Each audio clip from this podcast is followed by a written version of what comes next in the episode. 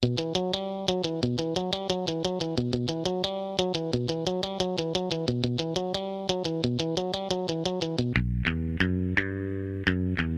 could be blind, but you gon' see it when you need to see it. You gon' be fine, cause you gon' be it when you need to be it. One of a kind, first free your mind and then you'll free your spirit. Oh,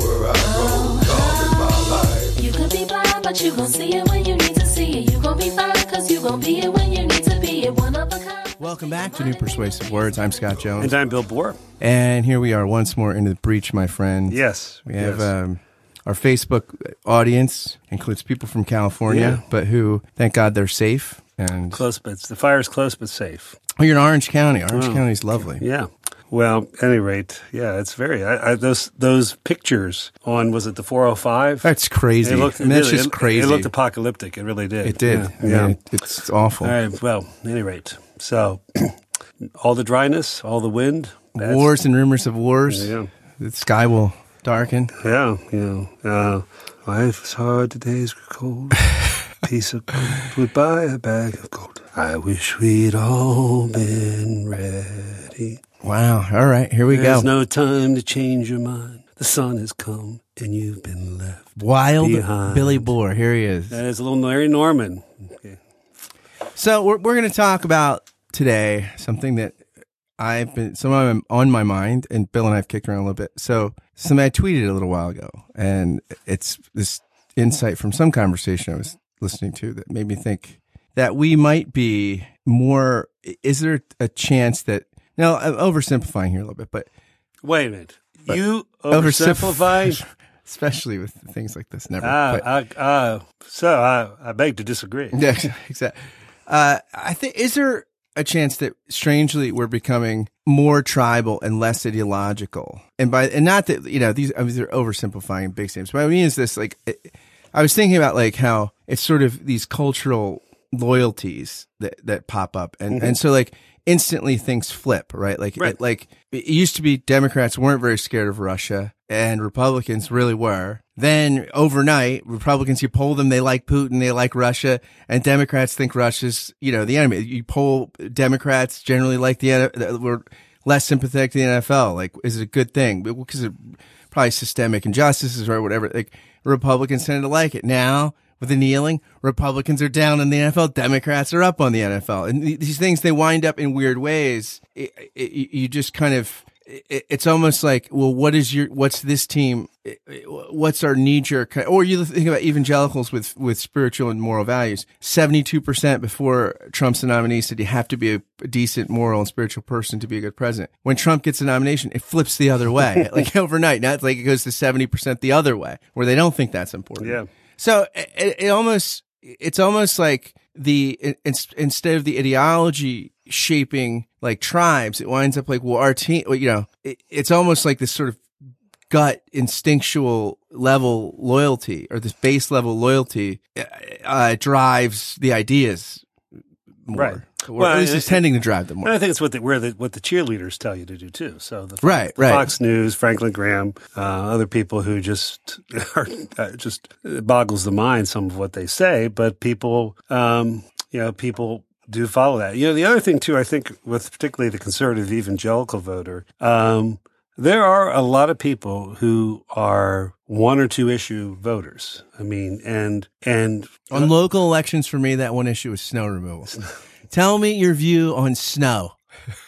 Seriously, that is if you're think a- we need to stop putting so much salt on the road. Uh, yeah, well, that's a project. know, yeah. But if But- you're a mayor, you know, what I mean, like that's the thing. Like, you know, Nutter used to do that in the blizzards. Out there in Rittenhouse. Uh, He's out, He was out there he's out shoveling. there in his parka, and like that goes a long way.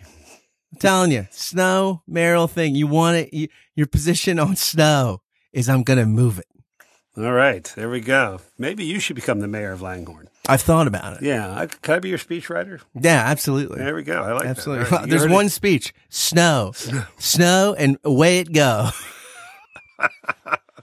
You know, we, Remember that guy was running for the mayor of New York? The rent is too damn high. The rent is too damn high. Party. that's a one issue guy. Yeah, that's that's an issue. that is an issue. It is an issue. Yeah.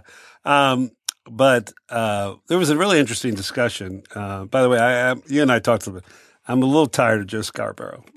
I, I need a little less Scarborough. Although he and Mika won me back a little bit today with some of the nuance on the Al Franken stuff, which I thought was Right. The lack of nuance in that is breathtaking. Yeah, I, mean, just painting with such. Well, Harold Ford, right? One allegation, and this was not someone he worked with, and they're out at a cocktail party or so, or dinner, and and she alleges something. This happened years ago, and then he's immediately uh, fired, or uh, like uh, from Morgan Stanley or whatever. An anonymous allegation. Yeah. I mean, th- th- th- instantly. I mean, these these are the things again. Like, I, I'm not. This is not an anti Me Too, anti like we take we should take victims seriously, but at the same time, there are going to be some false allegations. oh, yeah, and, absolutely. and, yes. and these are. things happen, and, and, and I think the unnuanced. So we, we need um, scalpels, not broadswords here. Right. Well, the, the yeah, the, well, the people like a good witch hunt, and and and the crowd likes that, regardless. but a discussion that they did have the other day, and George Will was a part of it, and it, to me, uh, the idea of the, the abortion um, being the, kind of a single issue, and again, I, you, you, as I've said before, I am, I'm. Um, Against abortion, I mean, I think a lot, of most people are against it. They don't want it, but I'm, I am a pro. I consider myself a pro-life person, and I've been a pro-life voter. But the trouble with that is, first of all, you can't call yourself pro-life when you cut money for children's feed, to feed poor children.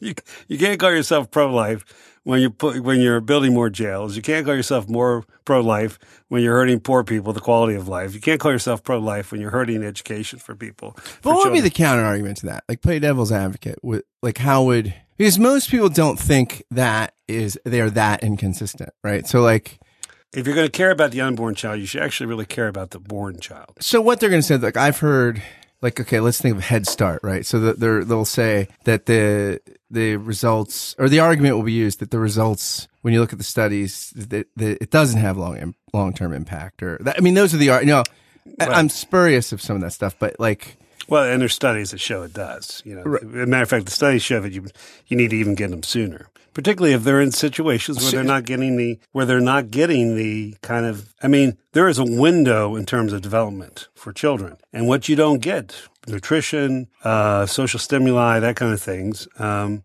if you don't get a certain period, you're not going to recover from it. Yeah, I mean, this is what they found with the Clinton um, housing like relocation programs, where they would where they would relocate families into more mixed economic, and and people said, well, it doesn't work. But this this one um, economist found that it does it does work for kids that that moved under age like ten or something. It did work. If fa- fabulous. If it happened after that. Right. So it just really. Yeah. uh, and it's funny too because this guy is sort of middle of the road. This he's like an Indian, Indian.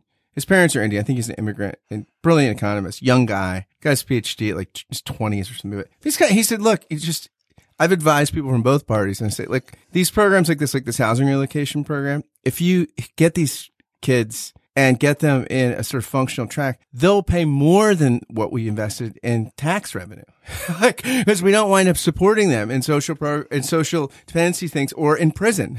they actually wind up getting good jobs. Yeah. And then, and then they pay taxes into the system that far outpay what we put into, you know, relocating them into a neighborhood. Yeah. That, I mean, putting people in prison. Only, I was playing devil's advocate and I jumped back. Yeah, you're back. I- yeah, so- yeah. But- putting but people, you say- wouldn't putting it- people in prison only feeds the prison But- but- industrial but- complex. But wouldn't wouldn't a conservative, a principled conservative who's pro life and singlish voter say that that that they that largely they vote against these other programs because they generally don't tend to work well or create systems of dependency.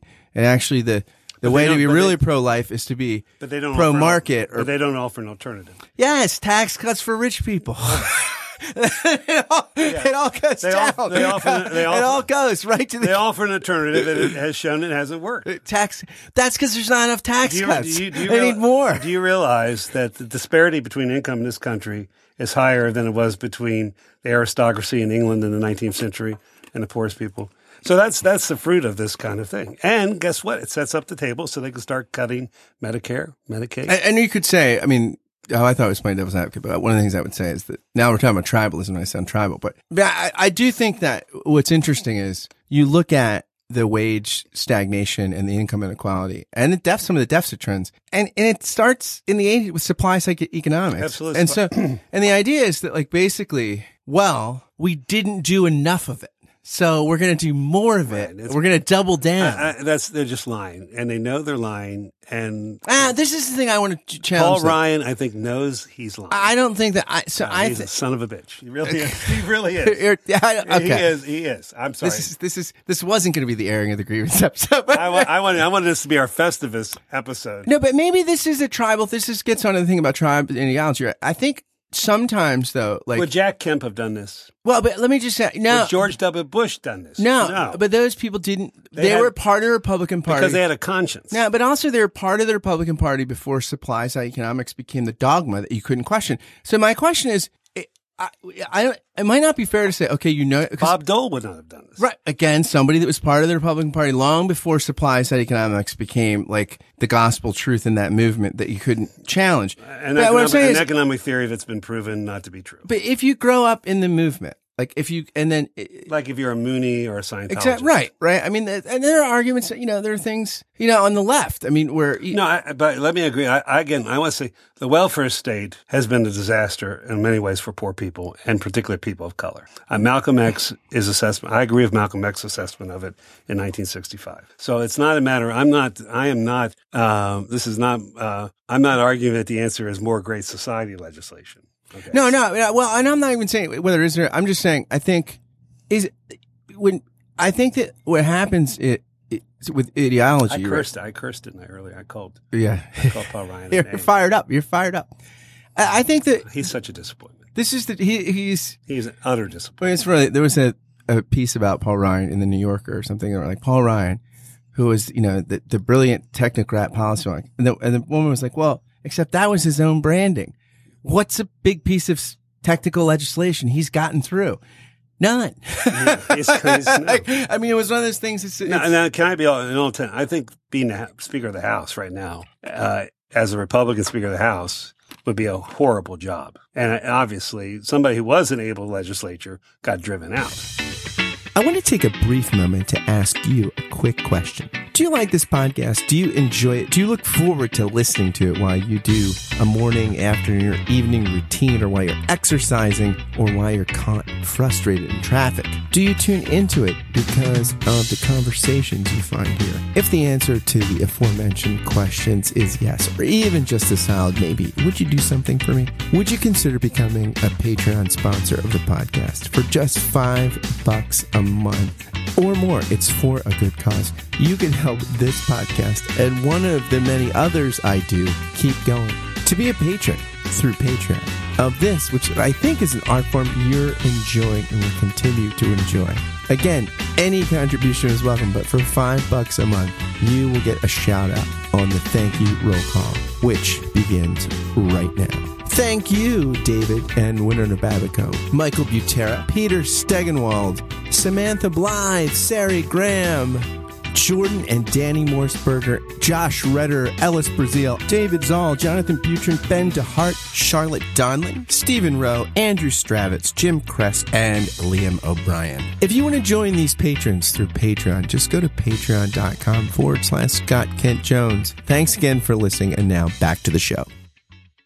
Well, you know, and also the problem, this gets back to the tribalism thing. The problem is that, you know, you have this kind of freedom caucus kind of deal, right? And if any of those guys break, breaks ranks, right? And sort of makes a compromise, They get- they they get- get primaried. They're, Well, they, they get a dead, you know, they get a head of a horse in their bed. right. Well, oh, they could just, pri- I mean, it's in the house. You, Which, you- by the way, is such an awesome scene. it's pretty, but you know what I mean? In the house, you, you're, you're basically running every other year. I Right, mean, no, no, so, again. so six months into it, you're raising money again. So like really the second you step out of line and, and actually try to do some legislating, there's always somebody a, a more extreme that, that they will primary you well, with. well I, I, do you think the Koch brothers own our representative now? He's sure voting with them. Uh, Fitzpatrick? Yeah. Yeah. I mean, he didn't vote with He- on the health care, But he's, he's in line. He's voted to ta- and he's, This is the, this is the thing though. Everybody, this is the like like climate change, right? Like, and again, this is the tribe, right? Like, so you have somebody, you have you know Ben Sasse is one of these people, right? I believe in who, who seems like a good guy. right. Reasonable, reasonable. He's a good guy. Drives Although he's got to lose the beard. drives Uber drives Uber on his No. spare time to get to know his constituents. He drives, he, he, I think he's a good. He's a good person. but he'll say, "Okay, I, I shouldn't. I shouldn't put ice in my mouth when I'm on radio. Sorry, Right. just pull back when you chew. Um, I do that sometimes. So you have someone like so Ben Sasse is not one of these people that's going to say we don't have to worry about climate change because the world's going to Jesus is going to burn the world up in uh, X number of years, and we're, we're not, it's not a problem, right? Ben Sasse will You've say, been left behind. I want to be left behind to fight the tribulation. If you fight with the tribulation, that's the problem. I almost got through one of those novels, and I thought like the problem with this is I would want to. If this, I thought this theology was true, it's, but it's not. Who'd want to go to heaven when you can be with the tribulation Can- force can I- fighting the all right, all right. Antichrist? If if the if the dispensationalist pre-tribulation people are right, I want to go. In, I want to go away in the first wave. All right. I want to be part of the secret agents that fight Nicolae Carpathia, the Antichrist. Very exciting. No, but like, huh. so Ben Sasse, They're will- kind of similar to Papadopoulos. Exact Papadopoulos. right? Maybe He's- he- do you he, think- he is not the coffee boy. Do you think is is the Antichrist? So Ben Sasse will say, right? I believe in climate change. I believe believe that that that human activity affects it. Uh, you know, we have to still figure out exactly what ways. But what are we going to do? Let's do this with Bill Maher. Are you going to say it's like X substance or whatever? We should completely ban? No. Well, then, then you know we're in the area of nuance. So basically, then what will happen is Ben Sasse will vote exactly the same way as the guy that says we don't have to worry about it. Because, but if you're a sort of suburban, moderate, independent voter, oh, well, see, Sasse isn't like uh, these. pe- He kind of he, he has a nuanced approach.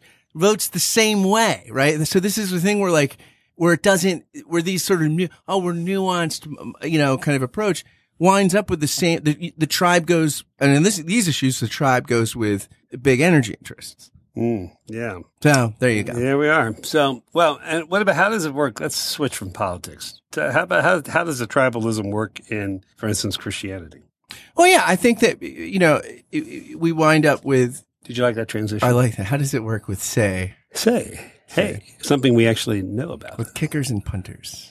Um, uh, no, I mean you see this, or people like um, they're this sort of uh, inability to uh, see the generosity for say, say in another tradition, right? Another denomination to see like where where they're getting things right and have a fullness of a witness to the gospel that maybe your tradition is limited Yeah. in, you know, and, and being able to see critically where those people over there really have something we don't have and how can we learn from them and how can we, yeah, I mean, there's this, the, the kind of sense, you know, you can quickly reduce to sort of, you know, we've got the corner on the kingdom here or, or, or just be indifferent to really even the differences out there. You just kind of live in a kind of silo. Yeah. Well, that's that's our problem with brother Jeff Fitch. Brother, brother Dave Yeah. Fitch. Big or Dave, Dave come. Oh, you know, might, there's a friend I had of his name. Yeah. yeah, yeah, Dave Fitch. Partially because in terms of I've been really, uh, and I, we're just saying this because we want to help his. By the way, when somebody just greeted us from Germany who was an exchange student in my high school, Malta Sorka. Oh, great. Hi, Malta. Yeah. I, haven't talked to him in decades. Uh, V. Great guy. Yeah, V. V. Gates. V. Gates. Yeah. Great guy. Yeah, but um, yeah, I mean, I think there's a sense where I mean, I think in my own spiritual journey, I I really I- actually went to a Mennonite church for a couple of years.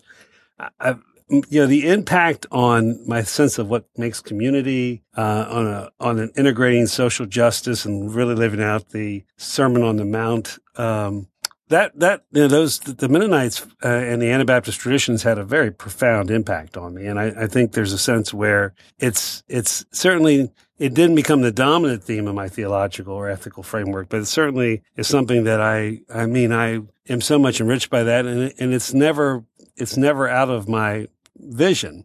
But you know, the idea that there's one solution for the problems in American Christianity is just very problematic, and and you know that's what kind of drives us crazy sometimes when we try to talk to him because it's just everything is through this lens of whatever neo Anabaptism is, or and you know we can say the same thing about progressive Christians, the same thing about Reformed people, um, you know, the same thing about Catholic, particularly Catholic converts. yeah, yeah, yeah, yeah. You know, I, I have a great friend. She's a she's she's a deeply spiritual person. She's a uh, sister of Joseph and a PhD and a, and just someone who I see every time I'm around her. Uh, I see Christ. But uh, we were talking and uh, and she go I, I go, you know, I could be a Catholic. I could. I, the reason I can't become a Catholic because you can't join and be a bad Catholic from the start. Right, right. No, yeah, yeah, She- yeah. yeah devotee. She goes, she goes, but all of us, she goes, all of us bad Catholics would welcome you. Yeah, right, right. Exactly. Yeah. Also, I think you think when the Apostle Paul says, you know, there's ne- neither um, Jew nor Greek, male nor fe- slave nor free, male nor female. You know, like right there, he's running down all the primary sociological distinctions in the in the Mediterranean world. Like, He's yeah he he there is a realized eschatology. right? We're already in the messianic age where all those uh, creaturely distinctions are obliterated. Yeah, they're relative, or at least relativized. And, and the other thing, speaking of the Apostle Paul, you, you know, moving from Galatians to Speaking of the apostles, speaking of Paul to First Corinthians, you know, one of his, some of his most scathing rebuke is about those who turn the church into party politics or party following. You know, did Apollos were you Right, baptized right. in Apollos? Were you baptized into Cephas? By the way, I love that he keeps using the Hebrew name for Peter with the Corinthians. Talking, that's some of the best passive aggressive stuff in the entire New Testament. I like it. Yeah. But this whole idea, this uh, rallying behind one ideology or one group or one tribe in Christianity really, I think, is a sin against the body of Christ. Now, again, uh, the history of Christianity is us trying to take the one holy Catholic apostolic church and turning it into our own particular tribe. I mean, that's really one way you could, I mean, the, the, the history of debate, division, sectarianism in, in Christianity is really, in some levels, our human tendency to not want to be one, to not want to be open to others, to not want to say that another person's position is as valid as mine. Yeah, But that's to me part of that's the. I mean, that still is the. That is what I cling to in terms of the faith, and that's also the, the rubric by which I judge myself. You know, in other words, um, you know, part of my problem is I don't really want. I don't want to be a part of any tribe. I just want to criticize all the tribes. but that in of itself is not acceptable either. I mean, because I am, they are my brothers and sisters. I mean, part of what we even talked about before, you know, um, I I think the poor, mistaken folks in Alabama who are supporting Roy Moore, by the way, the problem isn't the fact alone that he dated 14 year olds. The fact that how can a man take a vow to uphold the Constitution when he's been removed from office twice for failing to uphold the Constitution? that's amazing though. That like he got reelected. it doesn't matter. It does. I mean, I'm just it just fascinates me. This is, I mean, it's interesting too when you think about like the differences between. so don't. By the way, don't don't if you if you actually support Roy Moore, don't say don't pledge allegiance to the flag because you don't mean it. I mean, you really don't. but yeah, do, do you think about that? Like, I mean, can I just say, how do you pledge allegiance to the flag and support someone who totally disavows the Constitution of the United States or thinks his personal, his individual interpretation trumps everything else? I, I, I mean, I'm just saying. I mean, again, if if I disagree, and I don't think the Constitution is the the word of God. So, but if Jesus gave that to the founding fathers, dude. I'm, Everybody knows that. But if I There's if, a painting of it. if I if I am if I have to take a vow to uphold the Constitution. And I can't do it, then I need to remove myself from the system. And it, this does make the case for maybe for ju- judicial appointment and not election.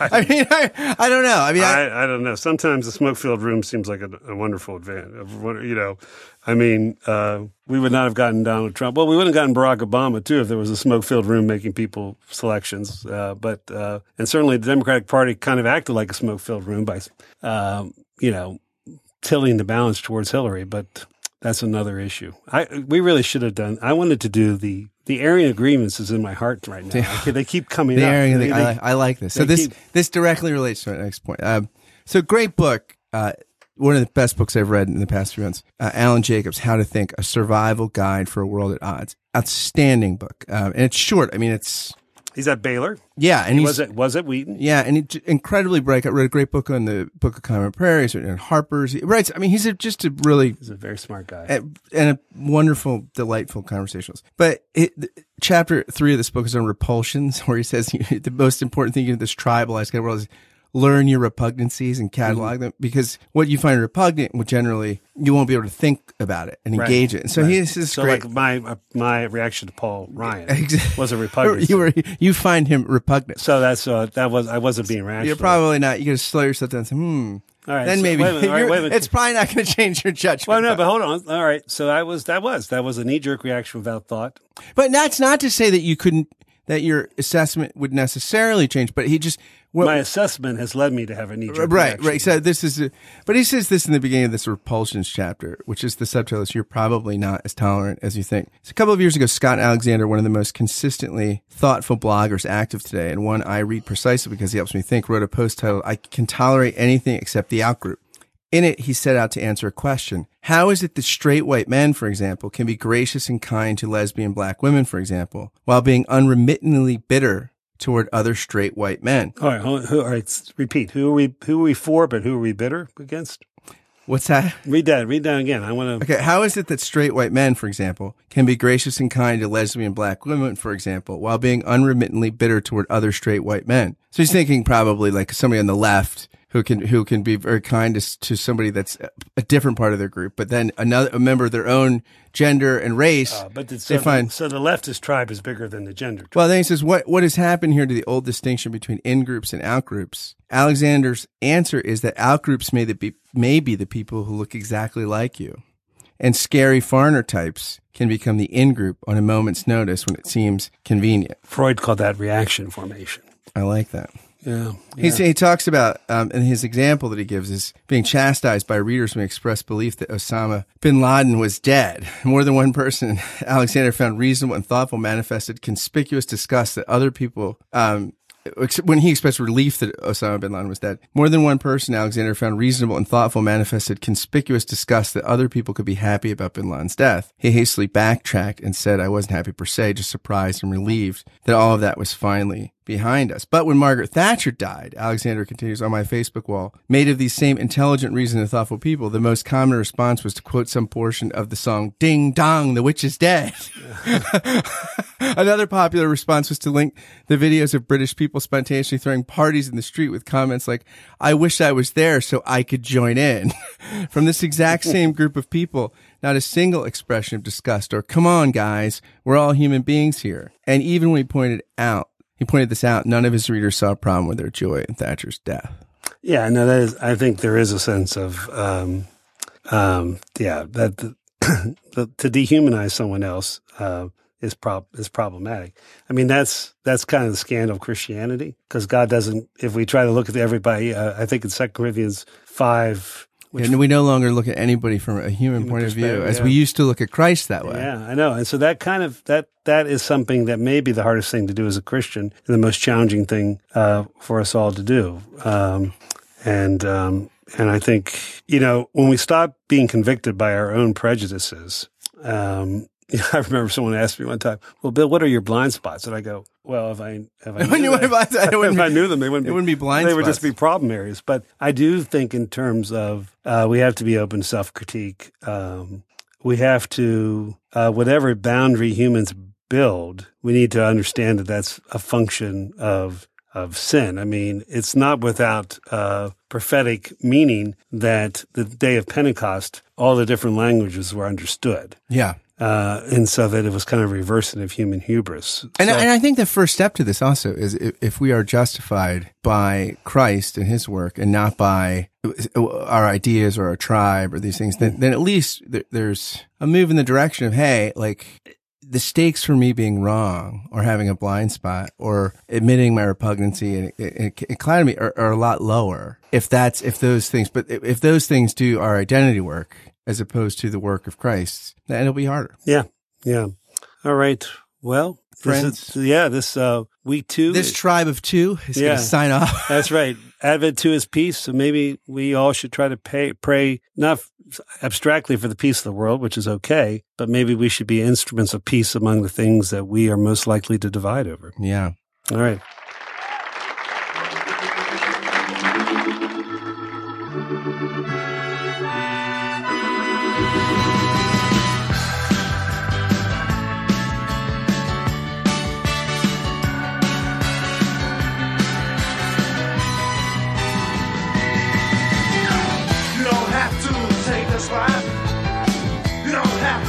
Back and